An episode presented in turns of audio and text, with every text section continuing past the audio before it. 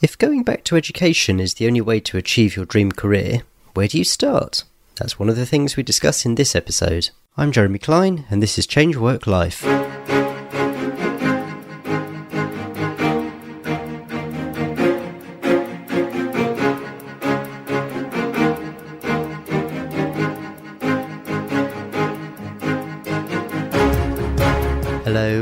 Welcome to Change Work Life, the podcast that's all about beating the Sunday evening blues and enjoying Mondays again. This week, I'm interviewing Lauren Bartley. Lauren works with young adults who've come through the care system to overcome the challenges that prevent them going to higher education. Also, she's a career coach, and as well as her work with young adults, we talk about how she works with clients who want to change career, especially those who want to go back to university. Hi, Lauren, welcome to the podcast.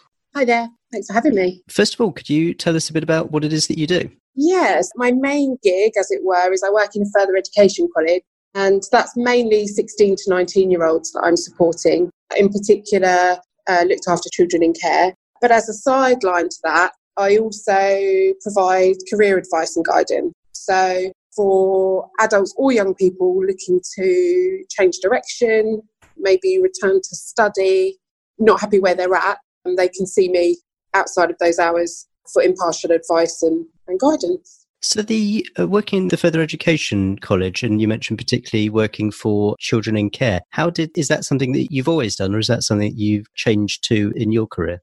I specialised in it. I started out in student support, but it was more general support. So anything around safeguarding concerns or welfare um. And then the opportunity arose to work specifically acting as what's called the designated teacher. Every school and college usually has one. And the role is to really lift the achievement of that group of students. So their education outcomes have generally been pretty abysmal compared to the mainstream population. Something like 6% of care leavers go to university, whereas it's about 50% of the general population the role is it's really rewarding but it's really hard is trying to get them to see the potential in themselves that they've got and kind of raise their own aspirations. And just briefly what are the the blocks? What are the reasons? Why is it that only 6% of kids who are in care go to university as opposed to 50% of the general population? I don't think there's any one thing. I think increasingly it's my opinion that the outcomes you see for yourself are ingrained very young by your parents and their expectations and their lifestyle. And so if their formative years are in a household where people didn't go to university and they don't see themselves as I mean, I say this because it's something I've heard young people say they're not university people then that a very impressionable age to get that view. So I, am seeing them at 16, whereas they might have had that view by six. Um, so I've got to kind of undo a decade of that thinking. I think that if they know that they're part of a group that is labelled as having poor outcomes, I wonder if it's almost a self fulfilling prophecy as well. I think if you're being told, oh, you've got all these professionals working around you because you're not going to do very well educationally, does that become what they're told enough times that it becomes true. I don't know. I would hope not, but I do wonder. So that's your main gig. What motivated you to start doing career coaching on the side? Well, I'd undertaken the career advice and guidance diploma with the view that it's a useful string to my bow when I'm working with young people because if I'm having those conversations about pathways through to whatever their career aspiration is, um, then I need to be equipped to do that. But I was noticing increasingly that actually people I know in my personal life, family, friends, they were wanting to change direction. And I kind of put two and two together and thought, hang on, there's there's a need here for professionals to be able to do that outside office hours. And then I had my baby, so that was less than a year ago, and I reduced my main job hours. So this is a nice little side hustle, I suppose you could call it. Okay. It was kind of a combination of seeing the issues that your friends and family were facing, plus the fact that you were already kind of in that space anyway and had done the diploma and, and anything. Absolutely, yeah. Was there anything additional that you needed to do apart from already having had the diploma in order to start providing this advice to adults and career changers? I think the information that you have, you'll never be good at it if you think you know everything right off the bat and you're fully informed. Because if you imagine every sector has its own regulatory bodies, it has its own expectations for staff, and it's just ever changing. The labour market information that you have is ever changing. So, just when you think you know it, you almost have to re educate yourself again and again. And it's not unusual for me to be sat with a client, almost learning with them what we're finding out together. And in that respect, what they're getting from me is I'm showing them where to be checking this information. But yeah, you can't sit on your laurels and think, oh, okay, I know it because it just isn't the case. And you mentioned that you recently had a baby about a year ago. So, how does family life and your day job and this all fit together? What are the, the challenges with doing that, and how do you make that work? The most obvious challenge, and I'm sure anyone who's got young children can relate, is childcare issue. But in a way, I can turn that on its head. And one of the things that I make sure clients know is that I am child friendly. If they want to book a session with me and bring their child along, doesn't bother me in the slightest. Actually, a lot of the clients I see are mums who they either never finished study the first time round or they haven't prioritised it. They've prioritised family life and now the kids are going to school and then they're thinking, hang on a minute, I've got all this free time. Why am I not returning to study? The experience now makes me able to relate even more to those clients that I've worked with. And I just think your time becomes so much more precious that you think, am I spending it in a meaningful way? You feel like you're forever juggling plates with work and family and all these commitments. So you think, when it is so precious, am I happy with what I'm doing? And I think that makes people go, maybe I'm not, maybe I want to be in a different field altogether. And how do you manage that personally, juggling the individual coaching, the day job, and the childcare? I'm very lucky to have family nearby, so I'm able to call on them from time to time. My husband's very supportive, so he's happy to be as hands on as he can be. But it's hard. Sometimes, well, you'll know from, from setting up this interview that I wasn't as responsive as I might like to have been. not at all, not at all. So, yeah, it's a balancing act. You feel like you're walking a tightrope but, you know, everything's temporary. So, who's your sort of typical coaching client, or do you have a typical coaching client? What sort of people have you been helping since you started? I've definitely had more female clients. Typically, I, I wouldn't say there's a typical. I said before, yeah, I've done a bit of work with parents who are returning to work. So they've done okay. They've they've maybe done GCSEs or A levels typically they're with maybe a major employer and have worked up. So they may have joined something like Tesco's and they're now a customer service team leader or something like that, where they're doing okay, but they're maybe not as fulfilled as they might be. And they decide, actually, I'd like to be a nurse or a midwife. How do I get into that? Kids are now at school. I want to do something for me. I can't see myself being on a customer service desk for the next 40 years. So there's those clients. And there are the clients who are very well educated, very intelligent, very accomplished, almost to the point that it's a bit daunting to work with them because I sometimes find myself thinking, surely you can work this out. But I suppose they've been so successful in one field that moving into another, that they're so embedded in one particular sector that another field is completely alien.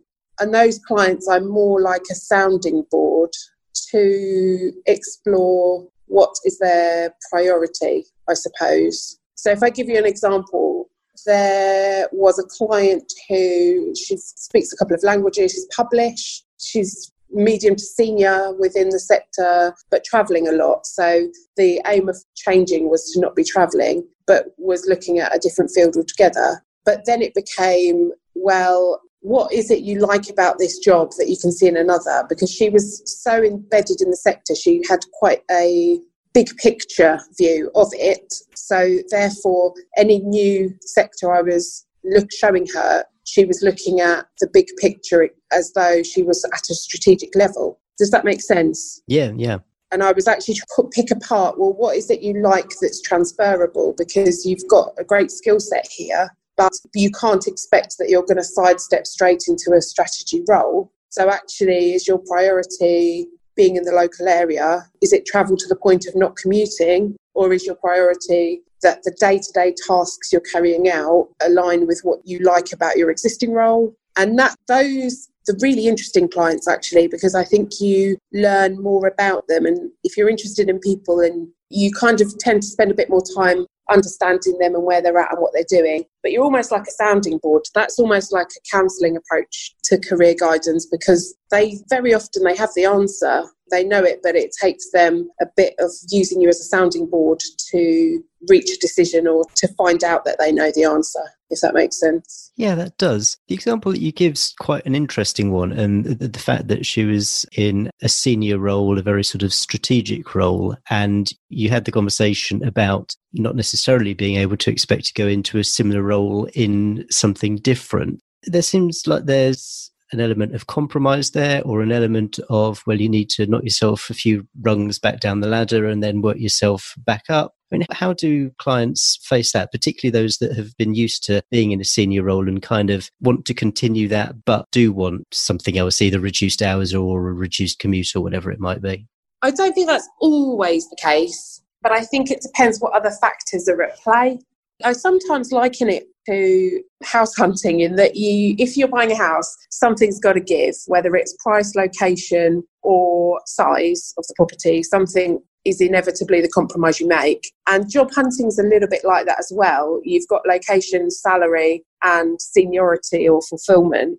And some people do sidestep and, and it's a similarly strategic role but if you're net you're absolutely committed to not leaving the town that you're in for example then I can't tell you that there's the job that right there in that town that means you're able. Whereas if you're happy to travel for an hour, well, that broadens the circle of jobs open to you. So it's very, it's almost, it's a bit boring to factor in the practicalities because it's much more fun to sort of aspire to have any job. And and we should start with what's the what's the top aspiration. But the reality is then you fa- you weigh up against okay well do you have to be back at nursery by 6 okay well then this is only good if you can negotiate these hours or you know these days from home as you say. So again that's where the sounding board comes in because people don't always necessarily know their priorities till they speak to me or anybody and start imagining themselves doing it you mentioned the various different factors that you put into place. So, you know, location, commute, salary, seniority, and you mentioned fulfillment there as well. When you're coaching people, this sounds like a silly question, but do you coach them that they should be trying to find a role which will be fulfilling? Or is that a factor which is also a compromise one amongst all the other factors? It's one of the questions I pose to them because some people like to think more with their head and some do with their heart.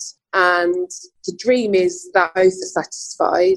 But if they tell me that it's less important that they feel fulfilled and it's more important that criteria ABC are met, then that becomes the brief.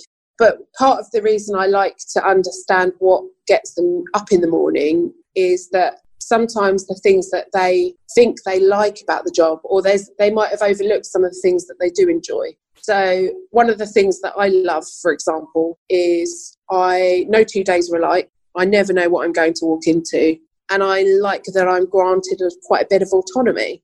Those, having identified that, I know a different role I'd, I'd want to have those things. But actually, I don't know if I'd feel concerned about what the sector was if I had those other things I like about the job, I think I wouldn't mind what the overall service was. So for some people, I get them to talk me through their day and what aspects do they like, what do they not. Or I do an exercise with showing them job descriptions and person specifications and get them to pull out what do you hate, highlight in red what you hate, highlight in green what you like. And it's interesting because quite often they'll see the job title and then they'll turn their nose up and say, That's not for me, I don't like it at all. But when they go through the job description, there's a lot of green and they go, Oh, this, yeah, no, I like this. I really enjoy delivering training or I really like being part of a small team. Understanding that about them can help both of us find better roles, even if they don't 100% tick every box. You mentioned adult learners and those who maybe want to go back into education. How important is it before embarking on that route that you've got an idea what you want to do and where it wants where you want it to lead to? And I ask that because I, I sometimes see comments from people I want a career change and I'm thinking of going back to school to study, blah, blah, blah. Do you think that's a good idea? To me, it sounds like that question is coming in too early. And actually, the more important question is, well, what are you going to do after it? I mean, is, is that the case? Should one focus first on what they might want to do as a career and then focus on what education needs are required to get there? Yeah, I would say so. Because as an adult, to go back and study, it's a really tricky commitment. I think even if you haven't got kids, chances are you're reducing your income while you're studying. So the commitment financially and what that the implications are for your household, as well as for your lifestyle if you're now having to take home X amount of hours of guided reading that you should be doing. That it's a big thing to undertake. So you want to know that if you're going to make those sacrifices, leave a, an existing job, hold back on holidays and going out, that's going to take you where you want to be. I can see that for some people, if they just love a particular subject and they are enough of an entry level position that anything they do is going to be a step up, then maybe in those instances, study without plans could be okay. But really, you want to know that what you're doing is going to get you where you want to be. The example you gave of someone who was, say, in yeah, a customer service manager at a supermarket who wanted to go into nursing, what does the education path look like for that person? I mean, assume that they've I don't know, they, they've done some A levels, maybe not got the best of results, but now they want to go into nursing. What's actually involved in terms of study? Depending on what their A levels were, um, they may be able to go ahead and apply to universities and jump straight in at degree level study. But if they haven't got the sciences that underpin it, they might like to consider doing what's course and access to higher education. That a one year program, it's A level level, but it's designed for adults who are returning to education. It's got three or four different pathways, and one of them is nursing and midwifery.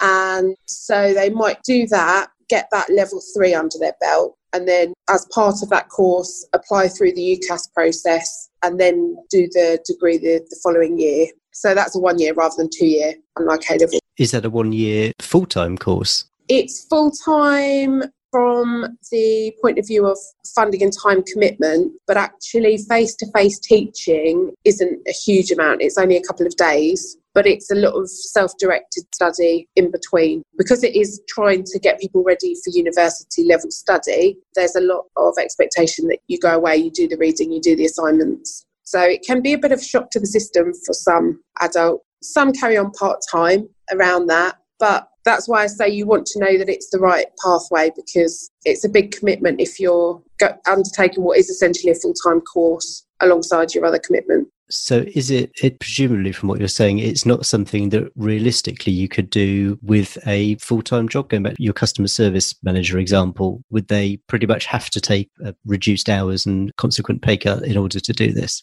I would think so, yeah. I'm not saying it never happens, but I think you have to kind of be superwoman or superman to do it. And actually, do you really want to?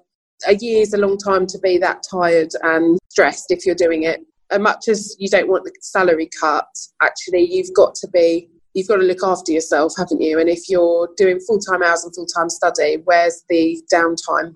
I'd argue you'd probably that your assignments would suffer and your work would probably suffer as a result of taking on a bit too much. I can see that being a real roadblock for people. So someone who feels that, you know, they just can't give up the income. How would you talk to someone so that they can kind of see the options open to them and not just go, oh, well, it's impossible, I can't do it? Sometimes it is impossible. That sounds awful. It sounds quite defeatist. But I think it's better that they know it up front than start getting excited and making applications. And then that comes at the last point they find this out. And then are disappointed to find they can't do it when they'd already felt quite emotionally invested in the idea but sometimes it presents an opportunity for a career change in the in the interim so if their existing job is within core office hours do we then find something that on a weekend that will tide them over while they're doing this course because the course will be on a weekday. So that can sometimes happen.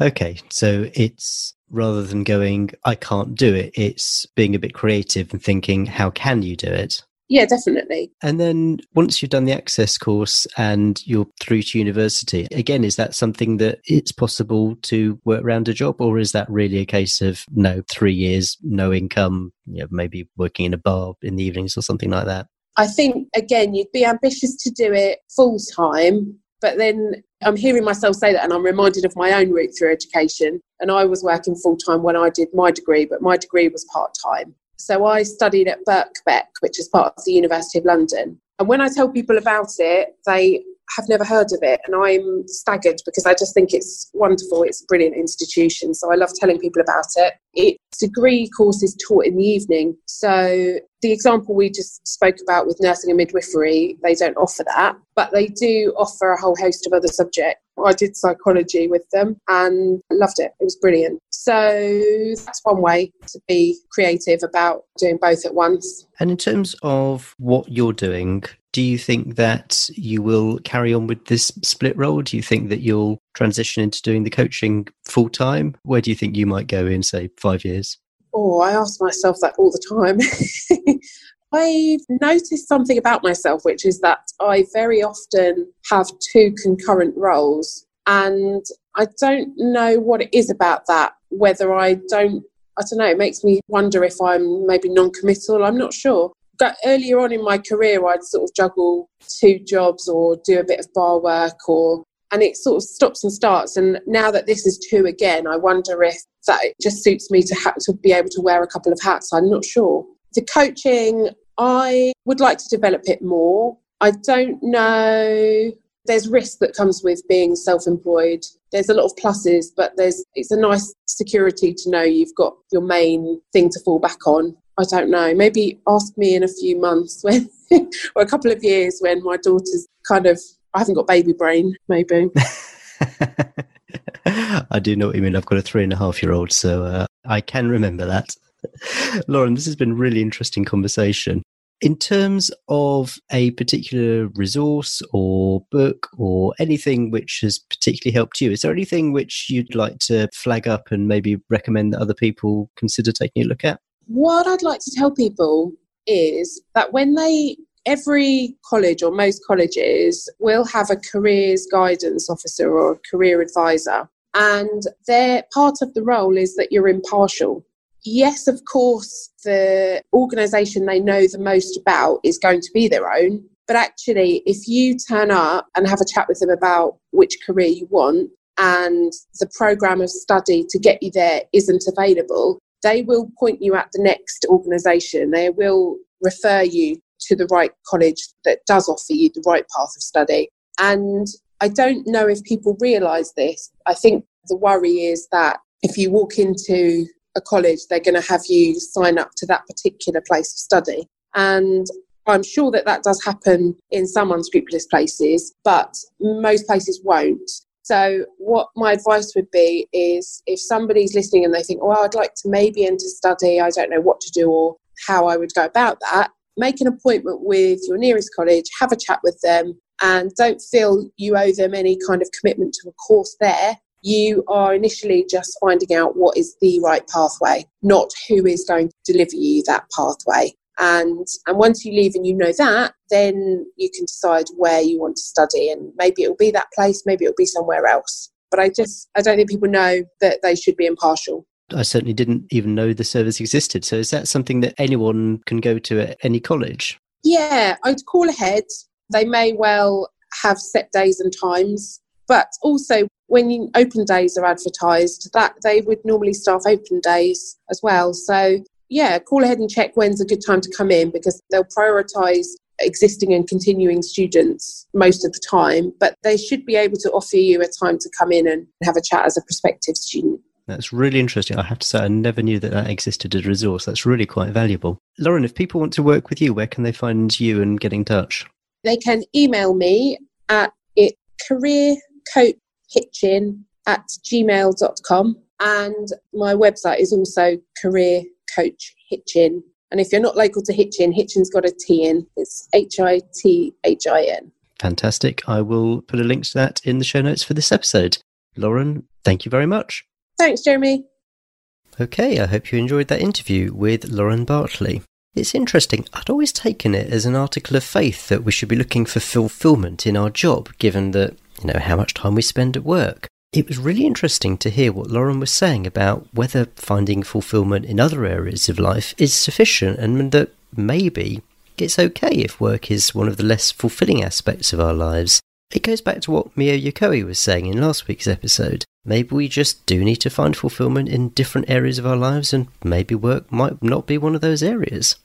You'll find contact details for Lauren on the show notes page for this episode. That's at changeworklife.com forward slash 32. And did you know that on the show notes pages for each episode, there's transcripts, full transcripts of each interview? So if you're listening, maybe you're out and about, and there's something that you wanted to revisit, as well as finding a player on the website, you can also find transcripts of each episode. You can download them as a PDF. If you haven't discovered those and think that might be useful to you, then do go and take a look. As always, we've got a great episode coming for you next week, and I can't wait to see you then. Cheers, bye.